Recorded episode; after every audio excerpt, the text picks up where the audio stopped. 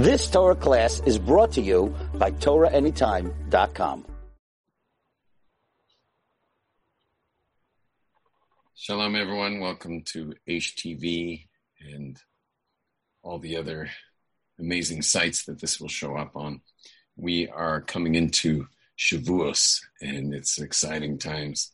And it's really interesting for me to be sharing with you this class on um, on uh, you know this medium of on a computer because every year I teach this class to uh, I don't know how many people I guess 200 people two to 300 people in Aish HaTorah and it's uh, it's a lot of fun. It's heavy energy. It's like no one's even falling asleep. It's usually from 1 a.m. to 2 a.m. and amazingly this year you know I'm doing it from my house before Yom Tov. And uh, blessing you all to have a beautiful beautiful holiday and so I'd like to share with you uh, excerpts from the class that I've been giving for years. I mean, I change it up a bit, and sometimes I do something totally different, but the main thing's like this. So there's three times in history. There's three main times in history. Time number one is creation. And then time number two is completion. So there's the creation, and then it comes to completion. So there's, you know, Bereshit, Genesis, and then it ultimately comes to Mashiach, Mashiach times. Now, there's a middle time. There's a middle time. It's almost actually smack dab in the middle. What is that middle time? The middle time is is revelation. It's heart Mount Sinai. Only thing that ever happened like that. And if you do the math, you know, right now we're in 5780, okay, 5,780. And um, so if you go from zero to, you know, close to 6,000 where we're almost at. So the, the revelation at Mount Sinai was was at 2,440, 2440, which is, um, you know, we're talking about, we're talking about basically halfway, 24, sorry, 2448. So 2448 is basically halfway between these two times. And, and the, uh, meaning between creation and completion is revelation right in the middle. And so the so those times uh, what what is this all about? What is this creation and and and what is revelation in the middle? So revelation in the middle is what's it about? What's creation about? What's it for? What are we doing here? Now ideally we would have figured that out on our own because you could also ask the question why did god wait you know two and a half millennia to say the point, like to say what it's for, what the world's for. Why do you wait? And so the answer is is that we were supposed to figure it out. We were supposed to be actually interested in figuring it out, and that's why you'll notice that the um, that the word for for the search in life in Hebrew is ma, ma and lema, like he like Spanish. K is what, like ma, and lema is porque, for what, or otherwise known as why. Porque means why, and lema, lama means why. So those, that word ma, which is the search for meaning, that word ma equals 45. And the word Adam, man, Adam, Aleph, Daled, Mem, also equals 45 because the whole point of being a human being in this world is to find the truth find meaning, just the search, man's search for meaning. This is why so many of the depressed people are actually just dealing with meaninglessness. And so many, um, you know, God forbid, people taking their lives is, is usually because the meaninglessness was too painful to deal with. But in fact, meaning is the key. It's the key and, and, and um, and what makes life meaningful i'm not going to go into that now but what makes life meaningful is responsibility personal responsibility is what makes life the most meaningful. And the more you take the more you throw away the more life goes meaningless. The more you take on the more meaningful your life is. And that's uh, you know one of the funny things is that you know to, to really grow up means to get married to make a family and then you like you're growing up. Not everyone has to get married and make a family but you can you know you'll still notice that if you want a meaningful life you'll have to take on some kind of major thing that's worth living for and so the same thing with creation is, is God created the world. And that was our period of time to try to figure it out. into meaning to be the Adam, 45, human being. That is the numerical value of what to claw through the creation and figure out what this world is all about. And you know, where I grew up in LA, you know, we were all big Ma's. We were like, Ma, you know, what's what's the truth? What's it all about? We searched and we searched and we searched, and we were, you know, we are kind of known for searching. And um, and and when you're a big searcher, you start to become friends with searchers, and you search together. And and we did all kinds of uh, of searches. But what was interesting is that uh, is that a lot of these kids were like, I don't know if they were they were towards the um, maybe uh, maybe they they wanted to have the same amount of dough that their parents had if they were from wealthier homes. So they were like, okay, the search is over. Like, let's go get rich like our parents, you know. And uh, or or some of them just couldn't afford the search. Like they had to they had to go to work. They got to like uh, be part of the system and you know make a living. Like you can't sit around and search. Um, I was what you call a trustafarian. Trustafarian is a is a searcher from a you know a, a, wealthy family and they can just search and search and search and search because you know they never really have to face the world. Now of course there were plenty of people who could have been trustafarians but they went to work because they wanted to have the money their parents had. Um, i on the other hand saw that world and said no thank you. I'll just go for meaning i want to live a happy and fulfilled and, super rich life. And boy, oh boy, my goodness, you know. And when Rav Noah Weinberg was promising, you know, that we he would promise us to be happy, he would give us these, you know, he'd tell us that there's five levels of pleasure. You know, you've been stuck at the physical, but there's, you know, there's love and there's having a cause and there's being creative to to fulfill that cause and you know making a difference and then and then there's Devekas with the Almighty. And he, he once said to me, he says, if you give me three months, I'll make you happy. You could tell that I was like definitely suffering from the millennial meaninglessness um, that was going on as a university graduate. And, and um, anyway, but boy, did he deliver, my goodness. Like I woke up one day, like many years later, I woke up one day and I was like, hmm, she uh, physical okay I, I work i got a job i teach, i'm teaching at Aish. I'm, I'm running seminars you know the possibility seminar I, i'm okay physical pleasures i can afford okay and they're and they're going well and uh, plus i never gave up all my sports even today yesterday was mountain biking today was surfing and um and uh and maybe tonight's having a beer but you know a yunta beer in honor of Shavuos. So, so the um, anyway, physical pleasure, yeesh. I got married and had like a whole bunch of kids. Love, yeesh, got that. Yeah, having a cause. Oh my gosh, like cause. Forget it. Like like you can literally wake up and live this cause every day, every minute. Cause, check, got the cause. Um, the ability to make a difference with creativity, like to be able to be creative and make a difference. Yeah, check. No, I couldn't. If, if I, there was no way, if I didn't listen to Rav Noach, I would ever have the ability to create the be creatively making a difference for people the way he gave it to me. Check. Which is second class pleasure, and it really is pleasurable because it's kind of like being like God because you can create with creativity. It's called creativity because you're creating things, and in in uh, and so check. And last is Devekas with the Almighty, and I took the uh, Hasidic route where where uh, connection to the Almighty is uh, particularly uh, emphasized. You know, they, they they make it a big deal when you're when you're in the Hasidic community. You know, like like they, everyone's supposed to connect to God. You know, but but we like you know I, I joined a community that's like it's the emphasis. You know, it's the it's like the point of it all. And so check another check and so like I, if Rav Noach was still alive today, boy, would I, I would just give him the biggest hug. And I've cried in his presence, thanking him for what he did for me. And uh, also got to speak to him like moments before the end of his life and thanked him again because he gave me he this was his promise when I was like when I had about a hundred of these going down my back and uh and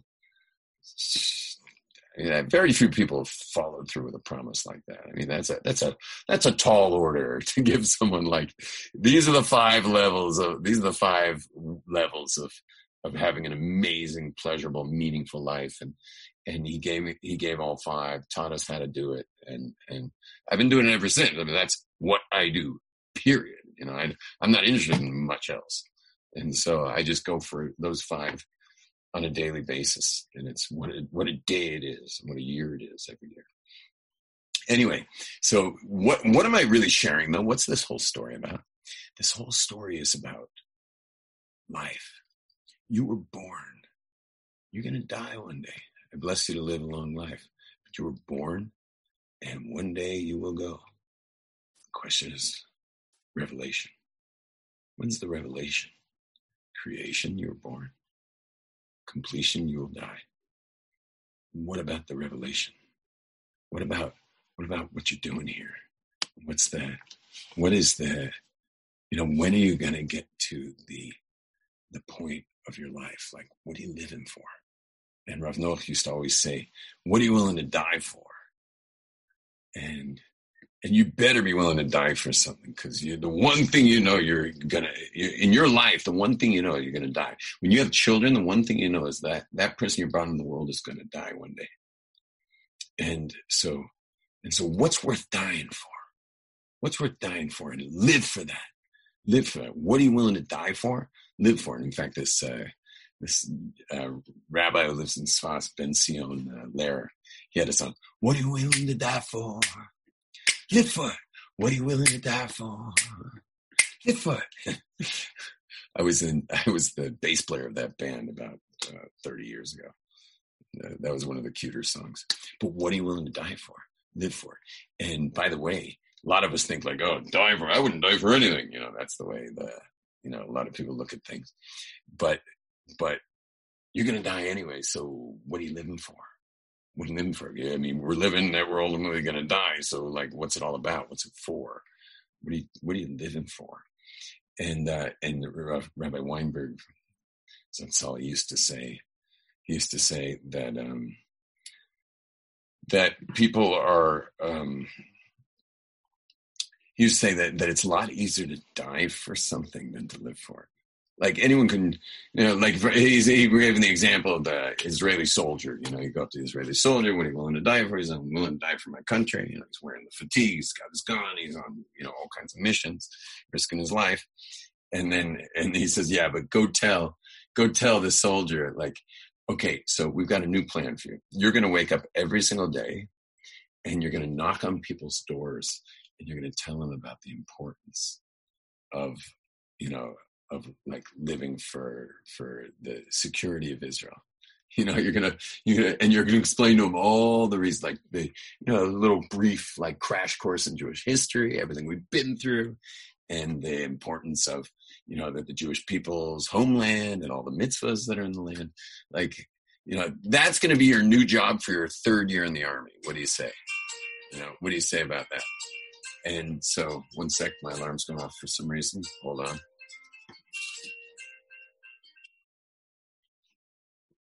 Set my alarm, but it's going off. So, so you know, tell that guy, okay, third year, you're going to wake up every day. You got to get up the same exact time as you do in the army, and and just start knocking on doors. You'll have to wake people up, I guess, because it'll be early. So I think that guy would rather die than have that happen. You understand? He he'd rather die than that take place. So so can you can you live for what you're what can you live for what you're willing to die for? And anyway, so we got birth, we got death, and we got revelation. Now, there's two obstacles to having a revelation. Um, because if you really want to have a revelation about your life, like what you're really here for, and there are ways to do that. And I, I highly suggest joining me. I mean, at this point, I'm just, you can join me on my seminars. I'm running a seminar. I have a women's, possibly you um, this coming week, a men's one the following week. They're online now, the possibility Zoom classes at a fraction of the cost. And they are, um, it's rabbiyomtov.com if you want to go online and check it out. I promise you will not be disappointed. It'll just blow your socks off. Um, anyway, the there's two obstacles though. If you want to have a revelation, you have to be a vessel. You have To be a vessel for revelation. So, how do you become a vessel for revelation? Well, there's two major issues that stand in the way of revelation. And that is that that one's called rejection and the other one's called failure. Rejection and failure. Now, rejection and failure are major enemies of people. People will do anything not to get rejected. People do anything not to fail. And the thing is, is if you have that revelation and now you know what you're willing to, what you're living for or willing to die for, once you have that revelation of what life's about for you, well, guess what? You got to wake up the next day and do it. Now you got to live it. You got to live your personal revelation of what your life's about. And and by the way, that Jews have two different revelations. One revelation is is just being Jewish. Like you may not be uh, you know there may be things you should be observing that you haven't been and you'd like to start and and that's one mission. But then we have another one that's what i call jewish. We have another mission called jewish like what are you doing here? Because every person has their own mission. You know you have a macro mission as a jew in this earth. That's but it's macro it's just it's that's why most of our prayers are in the plural. When you do a mitzvah you say asher kedishanu he sanctified us. Vitzivanu he commanded us. Not about you so much that's why our tallis has barcode on it, so God knows whose brain. So the the that's our that's your Jewish side, but then you got the Jewish side, and that's your that's a major revelation in life. But to get that, you have to be a vessel. But to be a vessel means you got to worry. You got to realize that there's there's fears. You got fears, and the two biggest ones are rejection and failure. Because once you have that revelation, of what your life's about. So people are to be like, I mean, first of all, strangers will be like, whoa, check out that trippy guy with, on a mission, you know? Um, acquaintances will be like, hear so and so's Mr. Mission now. Yeah, he just opened a you know a non for profit for it. He's he's like hiring people to like do this mission. He's got this whole thing going on, you know. And okay, big deal. They talk about it, but here's the freaky part: is the closer they get to you, like family members or best friends or people who know you really well, they're um, they don't like it so much. They're embarrassed. It doesn't look good for them. Like like suddenly like I'll tell you the truth. They don't even know who they are. When you shift your mission in life, when you when you get your revelation, and now you're on fire to do it.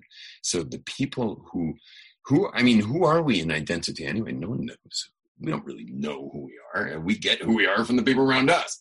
And so, so much of who we are is in context with others. But what happens if you stop playing the game? What if you stop playing the game and you go on a mission? So now you're on that mission. The people who are who don't know who they are but need you to be someone for them, suddenly you're not that for them anymore, and they get defensive. They could even play offense, and you might get attacked. And so we've had, uh, believe me, over the years teaching at Aish HaTorah, you can't tell you what I've had to deal with with students who whose closest people, like the strange strangers, didn't seem to care about them getting their Jewish mission together. You know, the macro one. The the acquaintances, yeah, they talk. You hear someone became like a turbo Jew. You know, people talk. But when you got to the in, like the innermost, like they were like, they were like, you better think about a million times before you start keeping Shabbat. Yeah, because it's going to be very inconvenient for you and for us and for everyone. And, but what they really were saying wasn't about inconvenience. What they're really saying is, I don't know who the hell I am with my son keeping Shabbat. Like that's that's too big an identity crisis for me because everyone's getting who they are based on everyone else. And the close, well, the closer they are to you, the more they need their identity from you. And you're so anyway. You got the point on that. So that's rejection. And so you, it even means that you might have to sacrifice your closest support people in the world to live your to live your mission, to live your meaning, your revelation. It might mean sacrificing them, but you should know I got a, I got news for you. Just this comes from you know 30 years doing this, and that is that blood is thicker than values blood is thicker than that. What does that mean? That if you get your revelation and now you're going to live it, so those are your values. That's your highest value on the hierarchy of values in your life. That are your directives. What are what is the hierarchy of values? That's that's what you point at. That's your direction. So so what happens is they all freak. You know, they're all freaked out. Like what happened to so and so, and uh, and not so and so. What happened to you? And These are our closest people. But the, but blood is thicker. because two years later they all come back. They're like, "Gee, you have courage," you know. You you become like the rebbe of the family. You know, you're like you're like it just puts you in a whole new light. It takes them like two years to get over it. There's some embarrassment in front of neighbors, family members, you know, friends. You know, they they're they're dealing with that insecurity, but ultimately they um you know ultimately it's it's uh they come around and they all come around. Like it's very rare. I mean, it's happened, but it's very rare that anyone sticks in their heels for forever. A couple years later, you know, all it takes is one grandkid and they forget everything. They're just like, they just want to come hold the grandkid, you know, and play with the grandkid. And then, you know, now, now they're, they've run out of what to talk about. So you, you wind up becoming whole and complete again in conversations. Um, by the way, shouldn't take a grandkid. Most people come around pretty quickly. Now, the other one is failure. And failure is one of the scariest things in the world. Most people taste failure and they spit it out. Taste it once and they spit it out. They never come back for more. And that's why you'll notice on airplanes, you got the first class, a couple people, business class, more people. Coach is like, it's like a war zone over there. There's like fistfights breaking out over overhead compartment. Now, a lot of people like to say there's a lot of competition at the top, but really the competition's all at the bottom because everyone's so afraid of failure that they're just gonna they're just gonna hit their glass ceiling watching the other people go to business class. And by the way, I'm, I don't care about business. I'm just using it as an analogy. But the all the competition's at the bottom because 99% of people are scared to death of failure. They taste it once, they go the other way. They just spit it out. While highly successful, powerful people, people make a difference. They chew on the fat of failure. They chew on the fat of failure because failure is your greatest teacher. The price for success is failure. And so once you're willing to not to not worry about rejection, and once you're willing to not worry about failure. So what happens is you you just you you get your revelation. But you got to become that vessel. You got to become that vessel. You got to be willing to be rejected. You got to be willing to fail many times. Willing to get rejected, willing to fail. And, and once you're there, so then comes the revelation. It'll come to you. You might have to ask for it. You might have to meditate a little bit on it. But the uh, first of all, the macro one, you know, doesn't require a ton of meditation. You know, it just requires meaning being Jewish and keeping the stuff that you you know you feel like you're slacking on. So so that's like it's all available. I mean, uh, the rabbi is just waiting and Rebbitzin's waiting and willing and waiting for you to come close and to teach you and, and communities that would welcome you. And the uh, but the but the Jewish Jewish stuff is like you need to you need to be like really clean with rejection, really clean with failure. That you're willing to be rejected, you're willing to fail, and and ultimately get there. And the, and because of that, it will come. It will come. Now there's secrets, there's hints how to get there. Um, you can join me another time in other classes and, and discover the path towards finding your special purpose. So I'm blessing everyone with an amazing Shavuos. Thanks for joining me here. Please click, subs- click and subscribe, forward, send it on, and uh, let's all have an amazing Yom Tov. My name's Yom Tov, and I literally live for Yom Tov. And, uh, and so blessings for a, great revelation this Shavuos. Good Yom Tov.